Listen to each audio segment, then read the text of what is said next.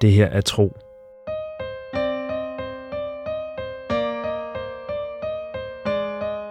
En eventyrlig podcast-fortælling i 55 afsnit.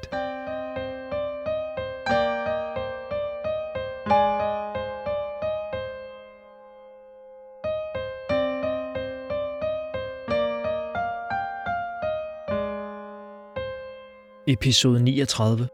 Skovens perle. Tro har ikke været længe i myrerne, før han forstår, hvorfor byen kaldes for skovens perle. Sammenlignet med Milanes horn er den større og mere velordnet, hvor Birns fødeby bærer præg af at være skudt frem i mere eller mindre tilfældige retninger, er myrne karakteristisk med sine brede, åbne veje, der er dannet af grene eller hele træer, som har lagt sig ned og tillader skovfolket at bevæge sig let fra et sted til et andet. Mest bemærkelsesværdig er selvfølgelig den store bro, der forener byen på tværs af floden Pau.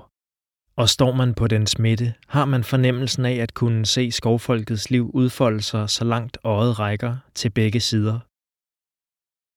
Byen virker også mere lys og luftig end Milanes horn, fordi solens stråler uhindret kan trænge ind imellem trætoppene fra flodens åbne område, og endda bliver reflekteret af vandet, så der ikke er mange skyggefulde pletter at finde i myrerne. Tro kan kende skovbyen fra det syn, altet viste ham, og fra sine drømme. Men til hans store lettelse er det ikke en by i forfald, der møder ham. Ingen lugt af rådenskab hænger over stedet, og træerne har stadig deres bark og blade og knejser stolt mod himlen. Fra midten af broen våger Tro et blik ned i vandet, men han fornemmer ingen fare dernede fra, og ingen kraft forsøger at trække ham under. Han holder sig dog fra at forsøge at række ud, for at mærke, om floden skulle gemme på mere, end den giver udtryk for. De bliver præsenteret for Venele Yrlursdatter på den anden side af floden. Her munder broen ud i et åbent område, som fungerer som en form for markedsplads, hvor skovfolk bytter varer eller køber af hinanden. Der er dog ikke mange folk på pladsen, og flere af de boder, der er formet af grene rundt om på pladsen, ser ud til at stå tomme. Jeg beklager, at min mor ikke kunne træffe jer, siger Venele Yrlurs datter, en høj skovkvinde på alder med Bjørns forældre, ud fra hvad jeg tro kan vurdere. Hendes brune hår er samlet i en flætning, der når hende til langt ned på ryggen, og smykkerne om hendes hals og arme er ikke af dyre knogler og tænder, som tro så det hos høvdingefamilien i Milanes horn, men af metaller, der glimter i sollyset. Hun bærer en enkel grøn kjole, der slutter tilpas langt oppe til, at hun kan bevæge sig med samme lethed, som hvis hun havde haft bukser og tunika på, som de andre skovfolk tro indtil videre har mødt. Venele er ældste datter af Abba Yrlurs datter, og altså udset til at blive Myrnes høvding, når hendes mor drager til de uendelige skove. Kom her, Bjørn. Hvor er du blevet stor? Kan du huske, vi har mødt hinanden før? Bjørn nikker smilende og lader sig trække ind i en omfavnelse. Til brylluppet for Ira Alvadora-datter og Caro Vyras søn. Det gør mig ondt med din farmor, siger høvdingen datteren. Hun var elsket og anerkendt i blandt os. Især selvfølgelig af min far. Mange tak, siger Bjørn, der åbenbart træder let ind i de høflige bemærkninger, der forventes af en kommende høvding. Og jeg er ked af at høre, at din far er forsvundet. Ja, det er alvorlige tider, nikker hun. Jeg kan kun gætte på, hvilket vigtigt ærne, der har overbevist din far om, at du kunne drage hertil i stedet for at deltage i familiens pligter. Bjørn slår blikket ned. Jeg er her ikke med deres velsignelse, siger han blot. Åh, udbruddet fra Venele er lige del overraskelse og misbilligelse. Hun vender sig bort fra bieren. Feras kender jeg, siger Venele Yrlurs datter, og hilser på den omrejsende med hånden på brystet. Feras besvarer skovkvindens hilsen og bøjer sig så langt forover, at hans hovedbeklædning er ved at falde af. En form for hat med farvestrålende fjer fra eksotiske fugle tror jeg ikke kan forestille sig, hvordan må se ud.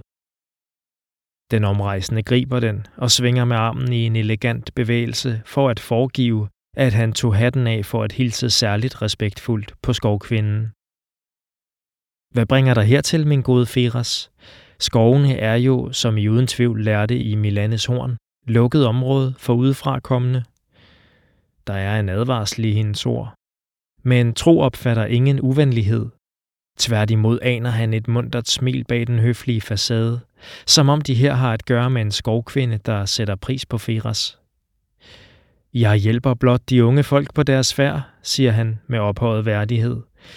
Hvis jeg ved at stille min kære, mit trækdyr og mine forsyninger til rådighed, ganske gratis og uden at forlange noget som helst til gengæld, kan hjælpe dette umage trækløver med at få afløb for deres ungdoms uberegnelige udlængsel, ja, så gør jeg det gerne, ud af respekt for de stolte folkefærd, de tre unge hver især repræsenterer.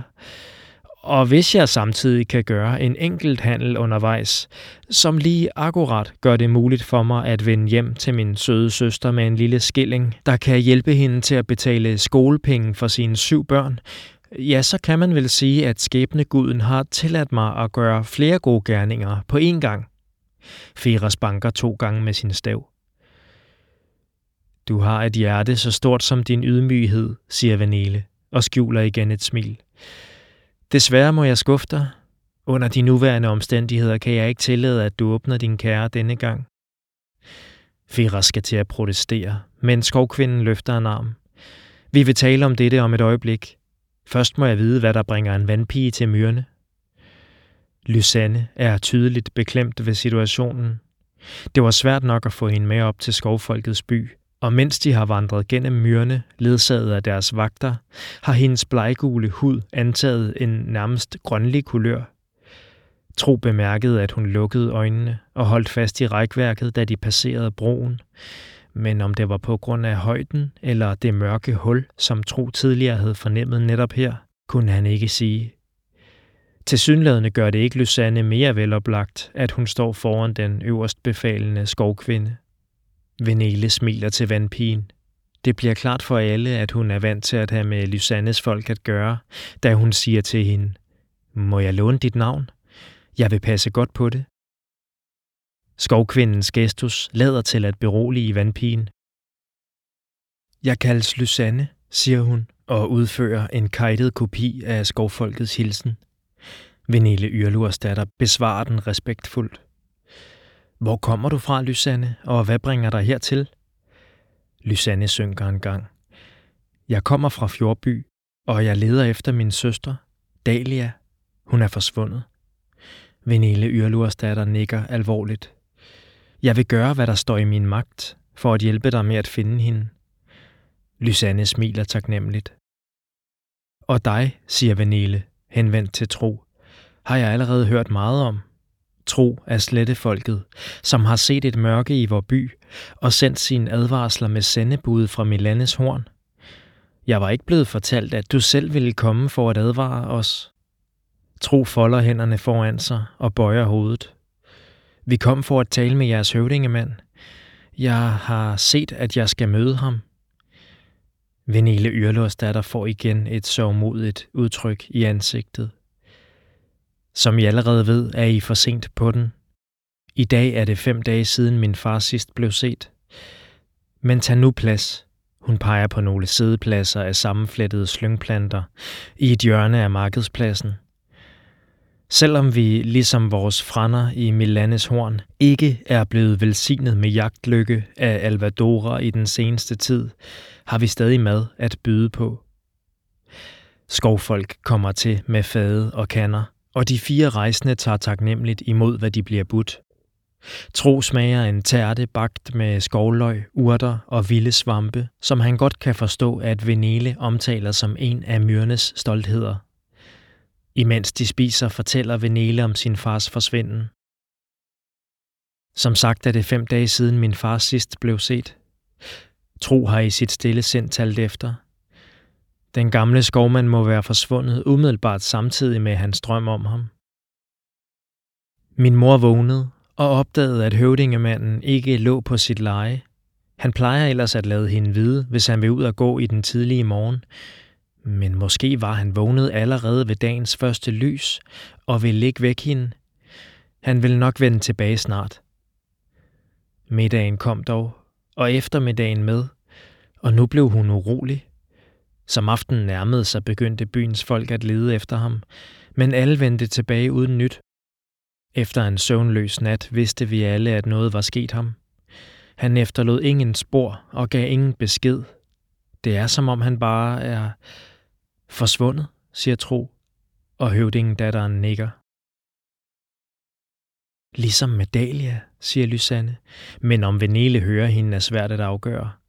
Hun fortsætter i hvert fald sin beretning, som om hun fortæller historien for sig selv, og ikke for sine gæster.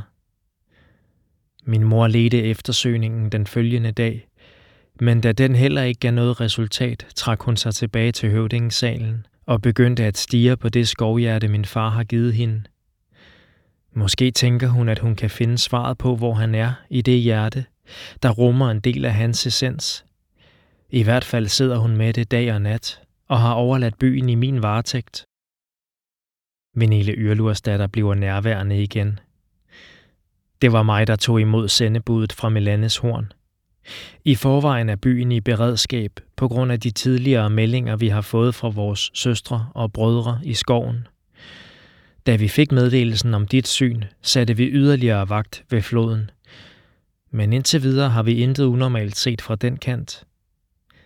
Hun har grønne øjne, bemærker Tro, da hun nu ser intenst på ham.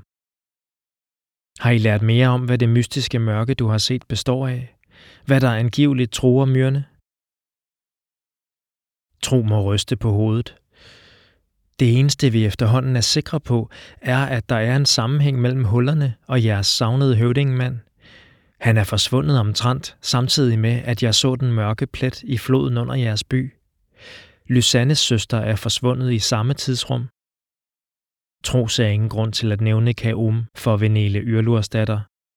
Han husker kun alt for tydeligt, hvordan Atex Melanesøn reagerede på Feras beretning om fortidens storråd. Mørket i floden, bryder Lysanne ind. Det er set af mig. Det er mærket af mig. I kan ikke blive her. Myrne er ikke et sikkert sted længere. Hendes stemme ryster. Tro lægger sin arm på hendes. Lysanne mærkede, hvordan mørket på en eller anden måde fortrænger liv, og jeg har på egen krop oplevet, hvordan det trækker i mig eller forsøger at suge min kraft til sig. Venele rynker brynene. Det eneste usædvanlige, vi har bemærket ved floden, er, at den ikke giver fisk. Og det er nu usædvanligt nok, men ikke mere end at skovene ikke giver os byttedyr. Alvadora og Milane har i fællesskab besluttet at holde dyrene bort fra os, og vi kan kun se den årsag, som høvding Atix Melanesøn har vist os. Tro mærker sit mod synke. Vi har ikke passet godt nok på skovene, og nu skal vi straffes for byfolkenes grådighed. Der kommer et fast drag om Venele Yrlors datters mund. Vi takker for jeres bekymring på vort folks vegne, og fordi I deler jeres oplevelser med os. Men myrnes folk må blive her, hvor vi gør mest gavn, hvor vi kan passe på vores skove og forsvare os mod fremmede, og forhåbentlig vende gudernes gunst tilbage. Og nej, min gode Firas, siger hun, henvendt til den omrejsende, der netop har været ved at tage ordet. Vi kan ikke tillade dig at ulejlige vort folk med dine varer. Hun sukker. Hvor tiltrængt det end vil være at mærke dine silkeruller, og se, hvilke farver du har med denne gang. Jeg forstår, siger Feras bare. Venele, Bjørn tiltaler hende for første gang, siden hun vendte sig bort fra ham. Der er en kulde i hendes blik, da hun måler ham i middagssolens skarpe lys. Hvis vi kunne komme til at træffe høvdingen, Tro har set, at han skal møde Lav Milanes søn, hvis han vil finde en forklaring på de mørke huller, de manglende dyr og de forsvundne folk. Arba Yrlurs datter er den person, der kender din far bedst. Alt hun kan fortælle os vil være en stor hjælp for os. Venele Yrlurs datter ryster på hovedet. Det kan ikke lade sig gøre. Som jeg fortalte jer, har min mor lukket sig inde i høvdingens sal. Hun vil ikke tale med nogen og der slet ikke en bortløben høvdingens søn i selskab med en forskræmt vandpige, en grådig omrejsende og en slettedreng, der nok har hjertet på rette sted, men tilbringer for mig af sin tid med at fornemme og spekulere. Tro lader sig ikke mærke med fornærmelsen. I det han griber fast om Firas arm, så den omrejsende må ømme sig i stedet for at gå til modangreb, ser han indtrængende på Venele. Du har måske ikke tiltro til, hvad vi fornemmer. Det kan jeg sagtens forstå. Og vi er et umage selskab. Det må jeg give dig ret i. Men vi er blevet forenet om et fælles mål. At finde ud af, hvad der truer folket på sletterne, i skovene, ved kysterne, og måske i hele Syria. Og lige nu er vi din bedste mulighed for at finde din far igen. Høvdingen datteren er stille længe. Så udstøder hun endnu et suk. Denne vej. Sådan slutter denne episode af Tro. Se et kort over alle byerne i fortællingen på tropodcast.dk. Her kan du også se Christian Funders flotte illustrationer. Tro er skrevet, indtalt og produceret af mig. Jeg hedder Mikkel Prytz, og jeg håber, du vil lytte med næste gang.